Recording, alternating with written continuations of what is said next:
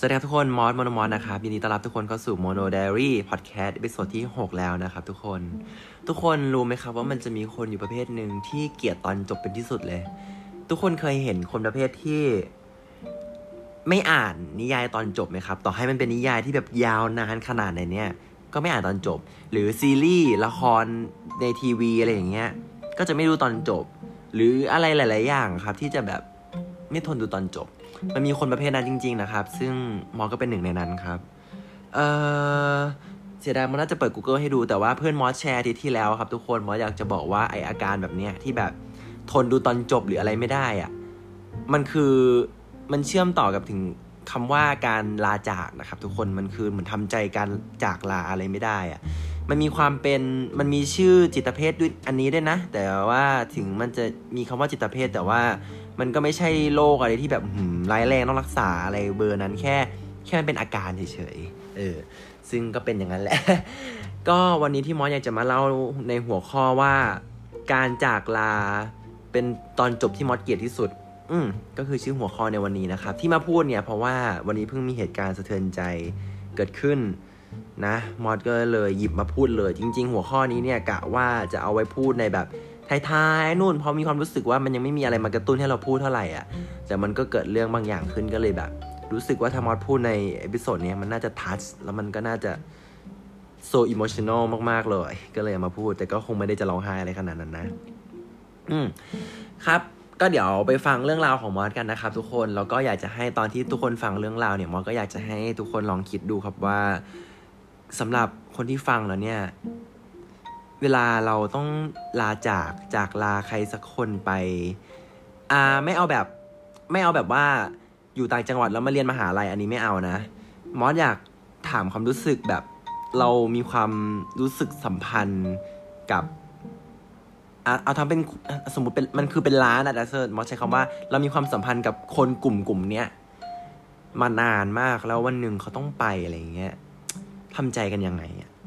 อยากรู้จังว่าทำใจไม่ได้นะ ครับ ก็เดี๋ยวมาลองฟังเรื่องของมอสกันดูนะครับ มา เรื่องที่มอสมอสเป็นหนักมากเลยนะครับไอ้เรื่องการทำใจไม่ได้เรื่องการลาจากเนี่ย ย้อนกลับไปตั้งแต่เด็กเลยครับ ทุกคนก็จะมีอยู่ทั้งหมด3ร้านด้วยกันนะครับ ทุกคนขอเสนอตัวละครชื่อตัวละคร ร้านแรกนะครับเป็นร้านส้มตำหน้าบ้านมอส ร้านที่ 2 เป็นร้านอาหารตามสั่งข้างๆบ้านมอส ร้านที่ 3 เป็นร้านน้ำอยู่ตรงหน้าปากซอยบ้านมอสสามร้านที่พูดถึงคือเหตุการณ์ไม่ได้เกิดขึ้นพร้อมกันในช่วงเวลาเดียวกันนะครับ แต่ว่าแต่ว่ามันเออไม่ได้เกิดขึ้นพร้อมกันแต่ว่าช่วงเวลาก็ไล่เรียไล่เรียกกันนั่นแหละ เริ่มที่ร้านแรกครับคือร้านคือร้านตามสั่งข้างบ้านมอสตอนสมัยเด็กเนี่ยครับทุกคน คือด้วยความที่มอสเป็นเด็กที่ค่อนข้างที่จะบ้าบ้าบอๆตั้งแต่เด็ก เอาจริงๆ คือมอสไม่ใช่คนขี้อายเลย แล้วก็เป็นบ้าจริงๆตั้งแต่เด็กอะทำให้มอสสนิทกับใครง่ายมาก แล้วด้วยความที่บ้านมอสก็อยู่กับพ่อกับแม่ แล้วพ่อแม่มอสก็แบบเอออาจจะไม่ค่อยมีเวลาให้มอสเท่าไหร่ มอสก็เลยจะอยู่คนเดียวซะเยอะทำให้ข้างบ้านมอสเนี่ย เป็นเหมือน เป็นมากกว่าร้าน ให้ความรู้สึกเหมือนครอบครัวก็ว่าได้เลยครับ ทุกคนคือ ข้างบ้านจำได้ว่าก็จะมีป้าทำอาหารสองคน แล้วก็มีพี่เจ้าของร้านสองคนประมาณสี่คน แล้วก็มีพนักงานเสิร์ฟหนึ่งคน เอาเป็นว่าเขาเป็นกลุ่มประมาณสี่ห้าคนที่มอสตอนนั้นมอสสนิทมากมากๆจริง ๆ ก็คือแบบเขาสำคัญกับมอสมากอะเวลามอสจะกินข้าวอะไรก็ไปกินร้านเขาเวลาอยู่บ้านคนเดียวหรืออะไรก็จะไปอยู่กับเขานั่งเล่นกับเขาเลิกเรียนประถม ตอนประถมเลิกเรียนเสร็จก็จะไปนั่งร้านเขา คือมันมีความหมายกับมอสมากจริง ๆ จริง ๆ นะทุกคน แล้วอยู่มาวันหนึ่งอยู่กับเขามาประมาณสี่ปีได้มั้งจำได้ว่าประมาณน่าจะประมาณสามสี่ปีได้แหละ อยู่มาวันหนึ่งครับทุกคน เขาไม่บอกอะไรมอสเลยอะแต่ด้วยความที่เขาเช่าที่ไงมอสไม่รู้ได้ซ้ำว่าเกิดอะไรขึ้นแต่ว่ามอสรู้ตัวอีกทีคือ มันก็มีรถมารถกระบะมาจอดหน้าร้านแล้วก็ขนของ มอสยังไม่ทันลาจากเลย เพราะว่ามอสมีความรู้สึกว่า ตอนนั้นมอสไม่กล้าถามเขาว่าพี่จะไปไหน มอสไม่รู้ว่าเขาไม่กล้าบอกมอสด้วยหรือเปล่า แต่ต่างคนต่างไม่บอก มอสพยายามคิดอยู่ในหัวว่า เขาแค่อาจจะปรับปรุงร้านก็ได้ หรือว่ามันคงจะอะไรก็ได้แต่เขาคงไม่ไปไหนหรอก แต่มอสก็หลอกตัวเองอะ่ะเพราะว่ามอสก็คงรู้ตอนนั้นมอสก็รู้ดีแหละว่า การขนทุกอย่างจากร้านออกไป มันจะมีความหมายอื่นได้ยังไง แต่มอก็ไม่ถาม แล้วสมัยนั้นมันก็ไม่ได้มีเรื่องโซเชียลอะไรเยอะ สุดท้ายวันถัดมา ร้านความสัมพันธ์ทั้งหมดประมาณสามสี่ปีที่มอสมีกับเขา ร้านเขาก็หายไปเลย ฟู่ทิ้งให้มอสเดินกลับเข้ามาในบ้านเดินเดินจากซอยเข้ามาในบ้าน แล้วก็มีความรู้สึกแบบหายไปแล้วว่ะ เออ ตอนนั้นก็ไม่ได้ร้องไห้นะ แต่มันพูดไม่ถูก มันเสียใจอะ มันแบบ มันหลาย ๆ อย่างมากจริง ๆ นะ ตอนนั้น ถัดมา อันนั้นเป็นจุดแรกเลยนะ ที่ทำให้รู้สึกเกลียด ความรู้สึกแบบนี้จังเลย อืม ต่อมาคือร้านส้มตำครับร้านส้มตำกับอีร้านตามสั่งเนี่ยมีความคาบเกี่ยวกันคือ มันเกิดขึ้นพร้อมๆกันแต่ว่าร้านส้มตำเนี่ยไปทีหลังเออร้านส้มตำอยู่หน้าบ้านมอสเลยครับ เป็นผัวเมียแล้วก็มีลูก สนิทมาก เพราะว่าเขาอยู่หน้าบ้านมอสเป็น เป็นหลักอาศัย ถ้าเกิดเรียนวิทยาศาสตร์มาเขาจะเรียกว่าหลักอาศัยอะไรวะหลักอาศัยซึ่งกันและกันคือ เขาเรียกว่าไงดีก็คือฝั่งเขากับฝั่งมอสก็คือได้บวกกับบวกทั้งคู่อะเพราะว่าฝั่งมอสก็คือได้กินข้าวฟรีเลยจากร้านเขาส่วนฝั่งเขาก็คือ ไม่ต้องเสียค่าเช่าที่สักบาท เพราะว่าอยู่หน้าบ้านมอสแล้วก็เวลาจะใช้น้ำใช้อะไรก็คือใช้บ้านมอสเหมือนกันเดี๋ยวว่า เขาจะจ่ายค่าน้ำให้ ซึ่งเอาจริงค่าน้ำแม่งก็ไม่ได้แม่งก็ไม่ได้แพงเดือนแล้วแบบไม่ถึงพันอะ เพราะฉะนั้นมันก็คือคุ้มยิ่งกว่าคุ้มเขาก็ขายไปอะก็ขายไปมอสก็แบบไม่ว่าก็แบบจะตั้งหน้าร้านตั้งเลยเอ๊จะตั้งร้านหน้าบ้านก็ตั้งเลยจ้าไม่ซีเรียสก็สนิทกับเขาเป็นผัวเมียมีลูก สนิทกับลูกเขาด้วย อืมในช่วงเด็กอะนะ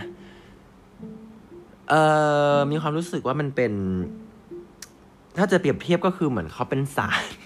ใช้คำว่าอะไรดีวะ คือมันเป็นความรู้สึกที่แบบเดินกลับเข้ามาในบ้านก็จะเจอเขา คือเขาจะมาตั้งร้านตั้งแต่ตีสี่ตีห้าเว้ย แล้วเขาก็เก็บร้านประมาณแบบสี่ห้าโมง แล้วก็แบบก็ก็แก๊กแล้วก็ประมาณหกโมงก็ค่อยกลับบ้านอะเอาเป็นว่า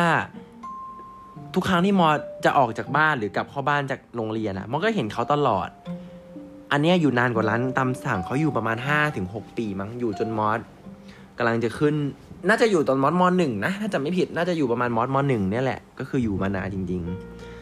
ๆ สนิทมากเลยนะ เคยไปโรงเรียนสาย แล้ววินมอเตอร์ไซค์แถวบ้านไม่มี ผัวเขาอะก็แบบให้มอสนั่งมอเตอร์ไซค์แล้วเขาก็ไปส่งมอสที่โรงเรียนเลยแบบ อืมพ่อแม่มันยังไม่ทำได้เลย แต่เขาก็มาทำให้อะไรเงี้ยแล้วก็อีกหลาย ๆ อย่างที่มันก็สนิทกับเขาจริง ๆอะมันก็ต้องสนิทอะเนาะอยู่หน้าบ้านขนาดนั้น ก็แอบรู้ที่หลังเหมือนกันนะว่าเขาทำอะไรแบบ เอ่ออธิบายไงดีวะก็แอบมารู้ที่หลังเหมือนกันว่าจริงๆเขาก็มีทำอะไรไม่ดีบ้างแต่ว่า เวลาอยู่กับมอสเขาก็ดีตลอด แล้วเขาก็ทรีตมอสดีมากทรีตมอสดีมาตลอดจริง ๆ สนิทมากจริง ๆ ก็รักเขาเหมือนกันนะ มีความรู้สึกว่า เออเป็นเป็นกลุ่มคนที่เราก็รักแล้วก็เป็นห่วง มาก ๆ เออถ้าจำไม่ผิด ความรู้สึกที่มอสจำได้ว่าบีบมือเลยนะ คือแบบกำมือเลยอะคือตอนที่ คือตอนที่อยู่ๆมาวันหนึ่งร้านเขาก็หายไปมั้งถ้าจะไม่ผิดอยู่ก็คือฟลุปหายไปแล้ว ไม่มาเปิด ถามคนถามร้านแถวนั้น เขาก็บอกว่ากลับต่างจังหวัด แล้ววันต่อมามอก็เจอสะฝั่งแฟนเขาผู้ชายอะผัวเขาอะเข้ามาหาหมอแล้วก็มาบอกว่าเออเดี๋ยวไปแล้วนะเดี๋ยวจะต้องแบบ เขาก็มีอะไรของเขาแล้วเออก็จะต้องไปแล้วคงไม่ได้เจอกันอีกแล้ว ตอนที่จำได้ว่ามอสเออร้องไห้อยู่นะ มีความน้ำตาไหลอยู่ถ้าจะไม่ผิด วันที่เขามาบอกลามอสแบบทำใจไม่ได้อะมีความรู้สึกว่าแบบไม่เอาอะไม่ไปได้ไหมอะไม่ให้ไป แบบทำไมอะทำไมถึงต้องไปอะเออคือมันทุกอย่างมันก็มีเหตุผลของมันแหละแต่แค่ความรู้สึกตอนนั้นคือมันรับไม่ได้มาก ๆ เหมือนกัน ต่อกันที่ร้านน้ำเลยละกัน เพราะว่ามันเสียความรู้สึกทุกร้านแหละครับทุกคนแต่ว่ามันก็คล้ายๆกันไงส่วนร้านสุดท้ายอันนี้อือหือเศร้ามาก แต่ว่าก็ยังไม่ได้เศร้าขนาดนั้น เพราะว่าอะเดี๋ยวเดี๋ยวมาฟังกัน สุดท้ายครับร้านน้ำร้านนี้ก็คือมาในช่วงที่มอสเข้ามัธยมแล้วครับ เป็นช่วงที่ใช้คำว่าสิงเลย คือมอสไปสิงอยู่ร้านนั้น แบบช่วงมัธยมแบบหลายปีมากประมาณสี่ปีอะสนิทมาก เป็นร้านที่ทำให้มอสเติบโต แล้วก็แบบเป็นมอสได้อย่างทุกวันนี้เหมือนกันนะเขาเป็นลานน้ำครับทุกคนแต่คือ อยากให้เห็นภาพว่า เอางี้อยากมออยากให้ทุกคนคิดภาพตามครับว่าเขาเป็นเอ่ออะเขาเช่าห้องสองชั้นสามชั้นเขาห้องเขาเช่าห้องทั้งหมดตึกสามชั้น แล้วชั้นหนึ่งถึงชั้นสามเนี่ยก็เป็นแกลเลอรี่ที่เป็นพิพิธภัณฑ์อะเป็นอารมณ์แบบเขาเรียกว่าไงดี อารมณ์เหมือนหอศิลป์ที่ คือมองก็ไม่รู้อะไรมากนะ แต่ว่าคือเขาจะเป็นเหมือนแบบเอาผลงานศิลปะต่างๆอะมาวางไว้เหมือนเป็นพิพิธภัณฑ์เป็นแกลเลอรี่แล้วก็จะจัดเปลี่ยนไปทุกๆประมาณสองสาเดือน ก็คือแบบถ้าถ้าศิลปินคนใหม่หรืออะไรใหม่ ๆ ที่อยากจะมาอวดผลงานก็แบบเอางานมาลงที่นี้ได้ ส่วนหน้าร้านก็จะเป็นร้านขายน้ำอืมอยากให้ทุกคนคิดภาพตามนี้ก็คือสามชั้นเนี่ยเป็นพิพิธภัณฑ์ แล้วก็หน้าแล้วก็ข้างหน้าเนี่ยเป็นร้านขายน้ำซึ่งก็ ซุ้มใหญ่อยู่ไม่ได้ซุ้มเล็กๆ ซุ้มใหญ่เลย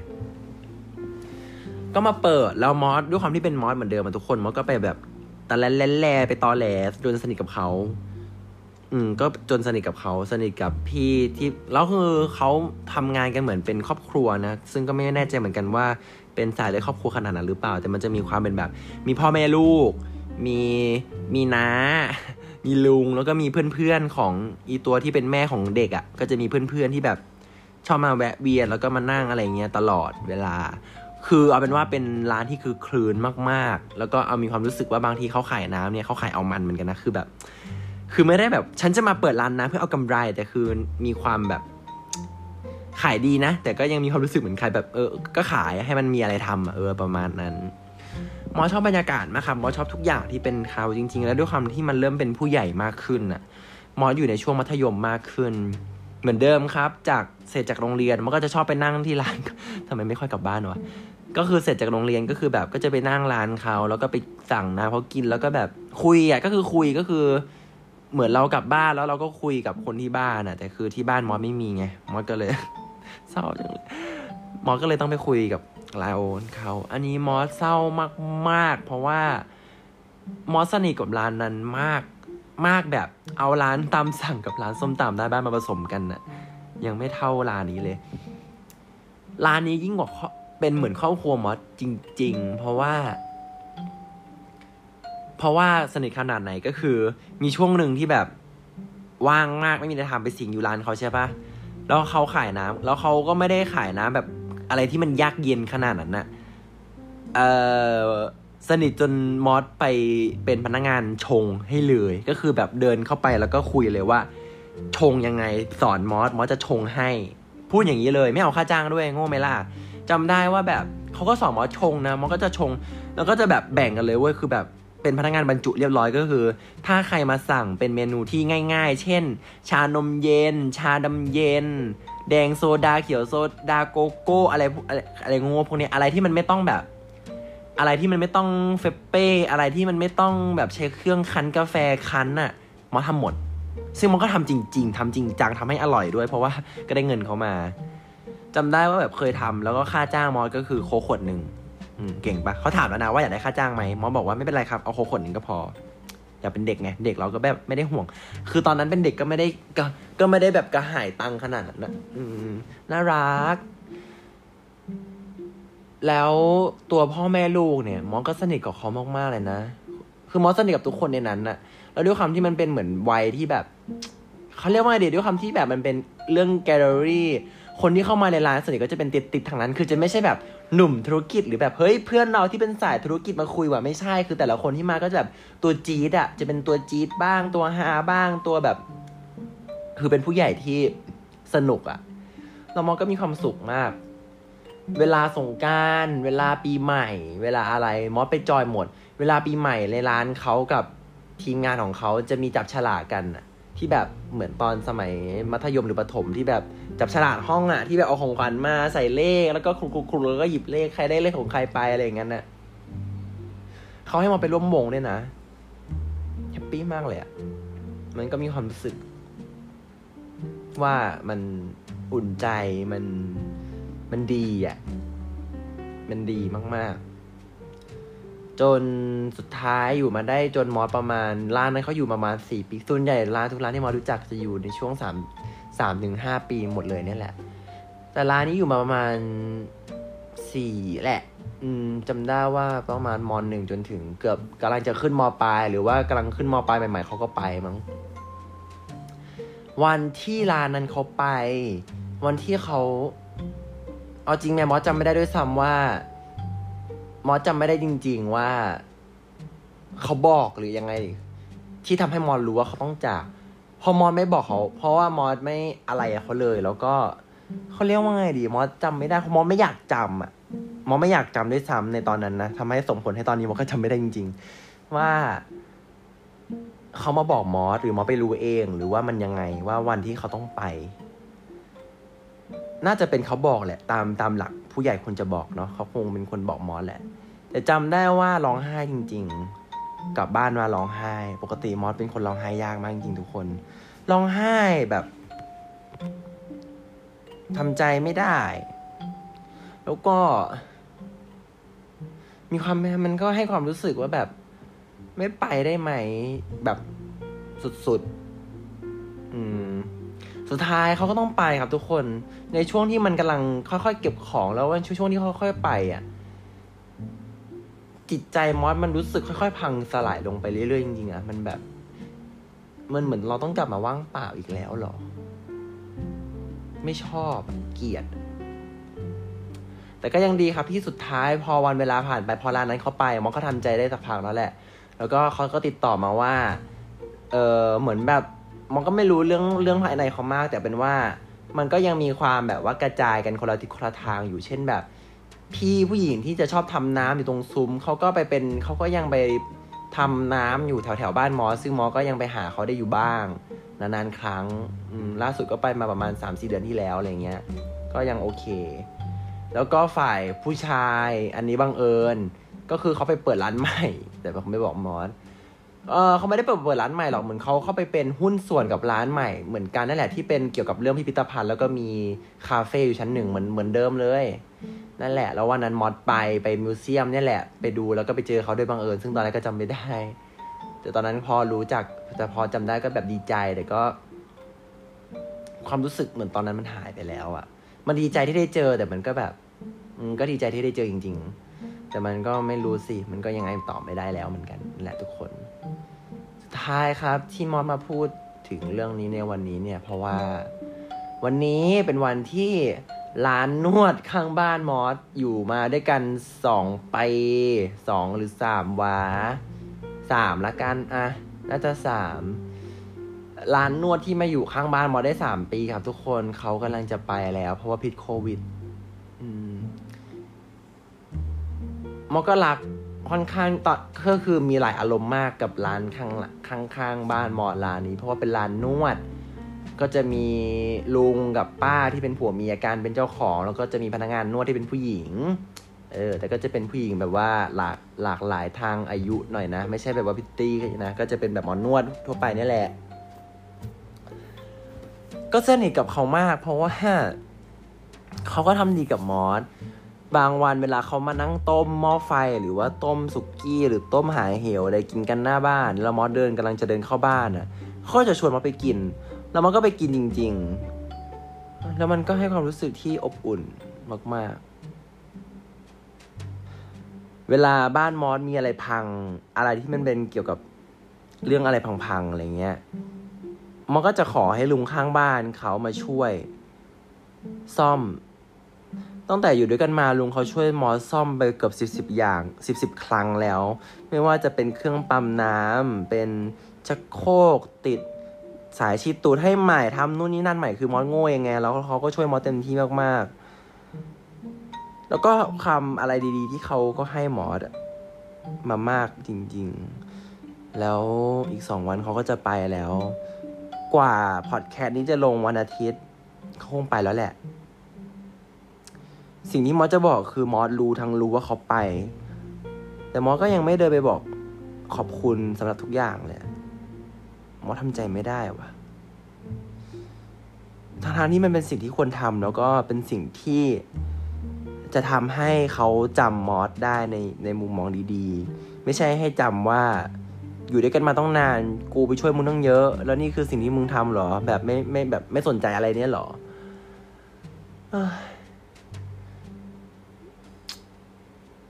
แต่มันปวดใจจริง ๆอะที่ต้องแบบไปเจอเขาแล้วก็พูดว่าแบบไว้เจอกันนะครับ หรือว่าขอให้โชคดีนะ มดเกลียดความรู้สึกนี้มาก ๆ เลยมอคุณทำยังไงดีนะ แต่พอมาพูดพอดแคสต์มอสก็รู้นะครับว่าพรุ่งนี้มอสอย่างน้อยก็ควรจะไปพูดขอบคุณเขาอะถึงมันจะยากสำหรับมอสก็เถอะเพราะว่ามอสไม่ชอบมากๆ มอสอยากจะทำเป็นลืมๆแล้วก็ รู้ตัวอีกทีเขาก็ไปแล้วอะแต่มันก็จะเหมือนกับสามร้านที่ผ่านมา ร้านตำสั่งร้านส้มตำแล้วก็ร้านน้ำที่มอสก็ทำอย่างนั้นมาตลอด มันก็คงถึงเวลาเปลี่ยนแล้วนะครับ ทุกคนที่พรุ่งนี้มอสจะเดินไปบอกเขาว่า ขอบคุณสำหรับทุกอย่างที่ผ่านมา ขอให้ลุงโชคดี แล้วหวังว่ามอสจะได้เจอลุงอีกนะครับ รุ่งนี้มอควรจะไปพูดอย่างนั้นใช่ไหมครับมอก็คิดว่างั้นแหละ สุดท้ายนะครับ พอดแคสต์ตอนนี้ นอกจากจะมานั่งเล่าเรื่องของหมอเรื่องที่ว่าการลาจากมันมันรู้สึกยังไงแล้วเนี่ย มอสแค่อยากจะให้คนฟังแล้วก็ตัวมอสเองเนี่ย ให้เข้าใจว่า การจากลามันเป็นเรื่องที่ทำใจไม่ได้แล้วล่ะ นี่ขนาดยังไม่มีใครตายนะเนี่ย การลาจากเป็นสิ่งที่จะงดงามได้ก็ต่อเมื่อทำไมการลาจากมันจะเป็นสิ่งที่งดงามได้ก็ต่อเมื่อทั้งสองฝ่ายได้ให้ความรู้สึกที่ดีที่สุดต่อกันในตอนจบ มันก็ควรจะเป็นอย่างนั้นเนาะ สุดท้าย ก็อย่างที่บอกครับมอสัญญาว่าพรุ่งนี้มอจะไปบอกลุงข้างบ้านเขา ขอบคุณทุกอย่างที่ลุงเขาทำให้มอสจริง ๆ แล้วมอสก็หวังว่าในอนาคตชีวิตของมอสไม่อยากรู้สึกอย่างนี้จังเลย ก็หวังว่ามอสจะไม่ต้องรู้สึกอะไรอย่างนี้บ่อยๆนะครับ เกี่ยวกับเรื่องการลาจากเพราะว่ามอสเกลียดมากจริงๆขนาดนิยายหรือว่าซีรีส์ที่มอธชอบมากๆ อย่างเช่น เนื้อคู่อยากรู้ว่าใครมอธเพิ่งดูตอนจบได้ไม่นานมาเองนะทั้งนั้นที่มันจบไปเป็นสามปีที่แล้วอะตอนนั้นที่มันฉาย on air ทุกอาทิตย์อะ week ที่เป็นตอนอวสานอะมอธไม่ดูเพราะมอธไม่อยากเห็นตอนจบของมัน แต่ก็เพิ่งไปย้อนดูได้เมื่อไม่นานมานี้เองแหละซีแล้วก็นิยายต่างๆ นิยายเกย์ที่มอชอบอ่าน บางเรื่องที่มันเขียนดีๆอะ มอสก็ไม่ชอบตอนจบ แต่สุดท้ายมันก็ต้องอ่านเพราะมันคาใจ แต่พออ่านไปปุ๊บมันก็จะรู้สึกแย่เลยว่าว่าแย่จัง ก็มองว่าคนเป็นความรู้สึกนี้กันเยอะขึ้นนะด้วยอะไรหลาย ๆ อย่าง แต่ว่าอย่างที่บอกครับ การจากลามันจะจบได้ด้วยดีที่สุดถ้าทั้งสองฝ่ายให้ความรู้สึกที่ดีต่อกันและกันนะครับ แล้วเราก็จะไม่เสียใจ เพราะว่ามอสก็พิสูจน์มาแล้วว่า การที่มอสปล่อยเบอร์ แล้วก็ ทิ้งให้สามล้านที่มีความสัมพันธ์ที่ดีกับมอสเขาหายไปสุดท้าย ถึงช่วงนั้นมันจะปล่อยเบอร์ แต่สุดท้ายความรู้สึกผิด หรือความรู้สึกเศร้ามันก็จะกลับมาเกาะกินแล้วก็ทำลายหัวใจเราทุกครั้งที่เราคิดถึงมันนั่นเองครับ ยังไงก็ใครที่ฟังถึงตอนนี้นะครับ เรารู้สึกว่ามีอะไรที่จะต้องบอกกับ หรืออะไรที่ต้องทำก็รีบทำนะครับผมอย่าปล่อยเบอร์เหมือนมอสเลยนะครับ ถ้าชอบหรือว่าอยากจะแชร์ประสบการณ์อะไรนะครับ ก็อย่าลืมนะครับ IG Facebook Twitter Mono m o นะครับผมเจอกันได้ทุกวันอาทิตย์นะครับ กับ Mono Diary Podcast ที่จะพาทุกคนไปฟังเรื่องราวของมอสกันนะครับผมเจอกันทุกวันอาทิตย์นะครับสำหรับวันนี้ไปละไว้เจอกันนะครับ ขอบคุณที่ฟังจนจบครับ จุ๊บ